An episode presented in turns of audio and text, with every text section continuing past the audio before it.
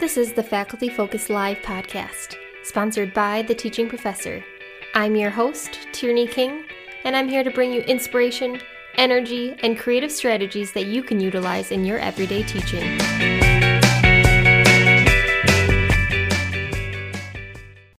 How do you get your students to engage with the content so they better retain it? How do you get your students to engage in discussion so that everyone is talking and everyone feels empowered to use their voice? The concept of student engagement is broad, but today we're going to talk about how to incorporate mini lectures, the importance of a pre discussion post, and how you can use drawing, a multimedia starter, or a social activity to engage students with the content. To start, Christy Price explains the concept of mini lectures and how to engage students through the use of them. Today, we're going to talk about effective mini lectures, how to engage students through the use of mini lectures.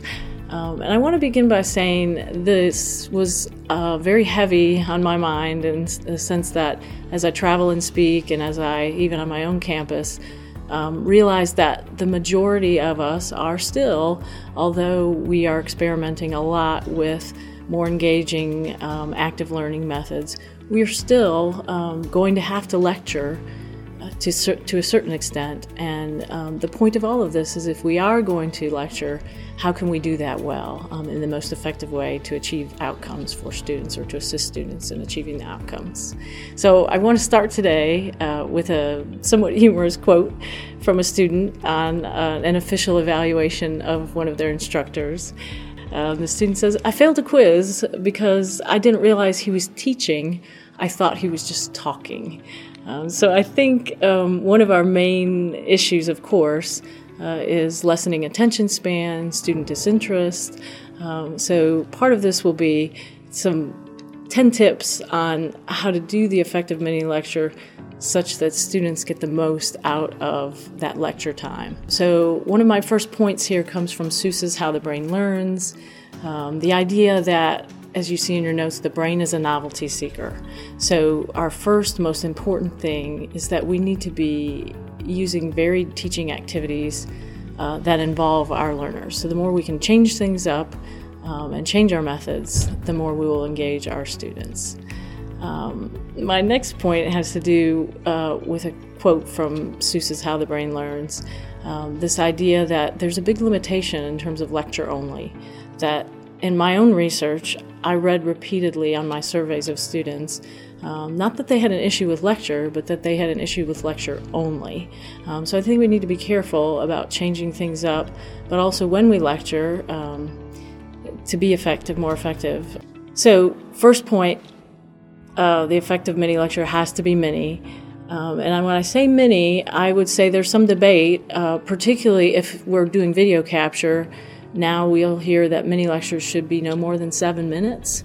Um, and I think in some cases that's a stretch. so um, if we're mini lecturing in class, I typically say somewhere between 5 and 15, hopefully no more than 10, depending on the level of learners and um, the kinds of the content, and if it's something that uh, maintains attention, perhaps a little bit more.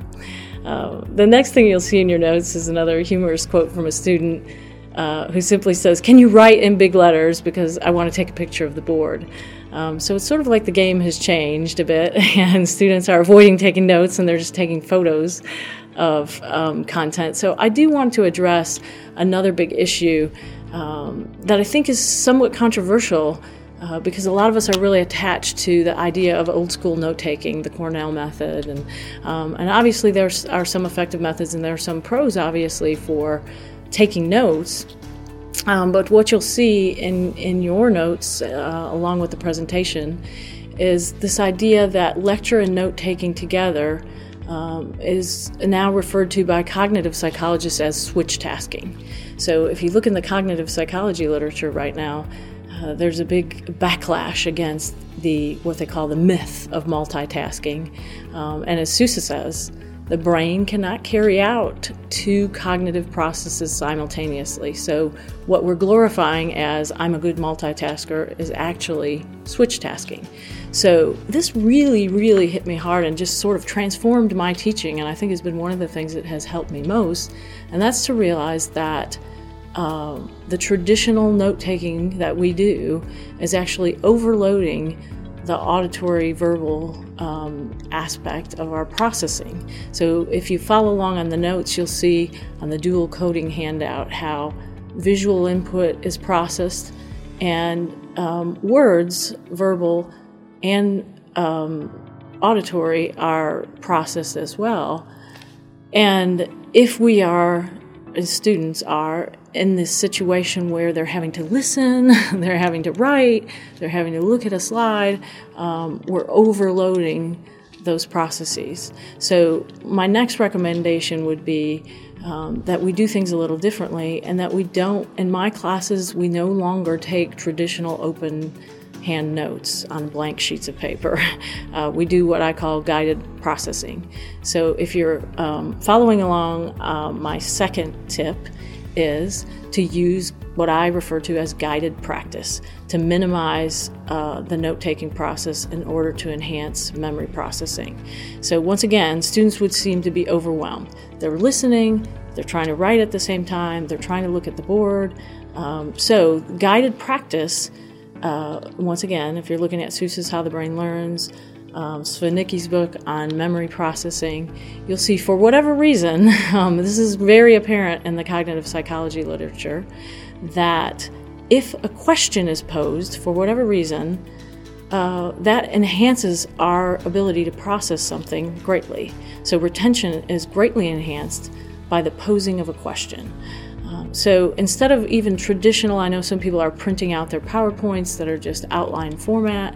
Um, this is actually a question format. But basically, if I'm doing a five minute lecture, 10 minute lecture, we're looking for what are the th- big three to five, um, possibly 10 if you're doing a 15 minute lecture. Um, what are the big main points? What are the big outcomes? And you pose those questions in advance to students, either on the learning management system or you hand them out to students. Um, and that guided practice, uh, in my own experience, has greatly enhanced student achievement of learning outcomes, success on assessments, and so forth.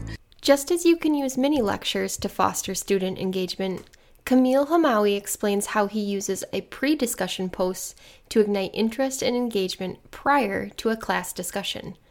The pre discussion posts consist of a theoretical question and an experiential question, so students get to apply their own experiences to the discussion.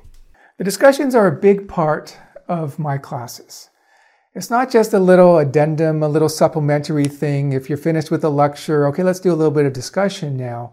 No, it's an integral part of the class. It's fully integrated into the class. So for each of my lessons that I'm teaching, for example, for Introduction to Psychology, each of those lessons, and I cover 10 lessons in a term typically, has a, has a discussion associated with it.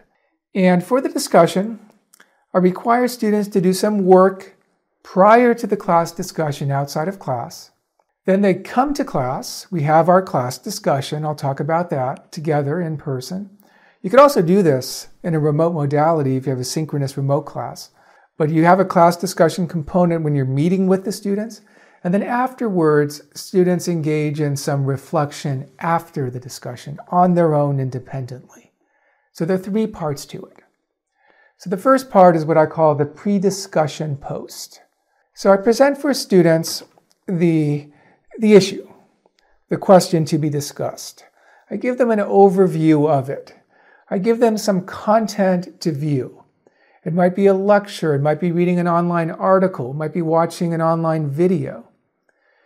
So they learn about the issue on their own, and then they have a set of questions to answer in the pre discussion post. Now, this is something they do before class, the day before the uh, class discussion. Well, they have a, a period of days where they can complete it prior to the class where we're going to engage in the discussion together.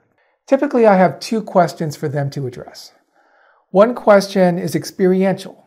So I asked them to think about their own experiences with the issue or their own observations related to the issue. So, for example, take the issue of social media use in adolescence. So, this is one of the topics I use for my discussion. How much social media should an adolescent be allowed to use? A young adolescent, like let's say 12 to 14. That's one question. It's a should question, so you're making a judgment about what you think is, is good or bad in that regard. And the second question is what do you think the impact of social media use is on development, so, socio emotional development? Is it impactful? Is it, is it not impactful? Is it positive or negative? So typically I have two questions. One more is a more theoretical question, and one is more experiential, where they get to apply their own experiences.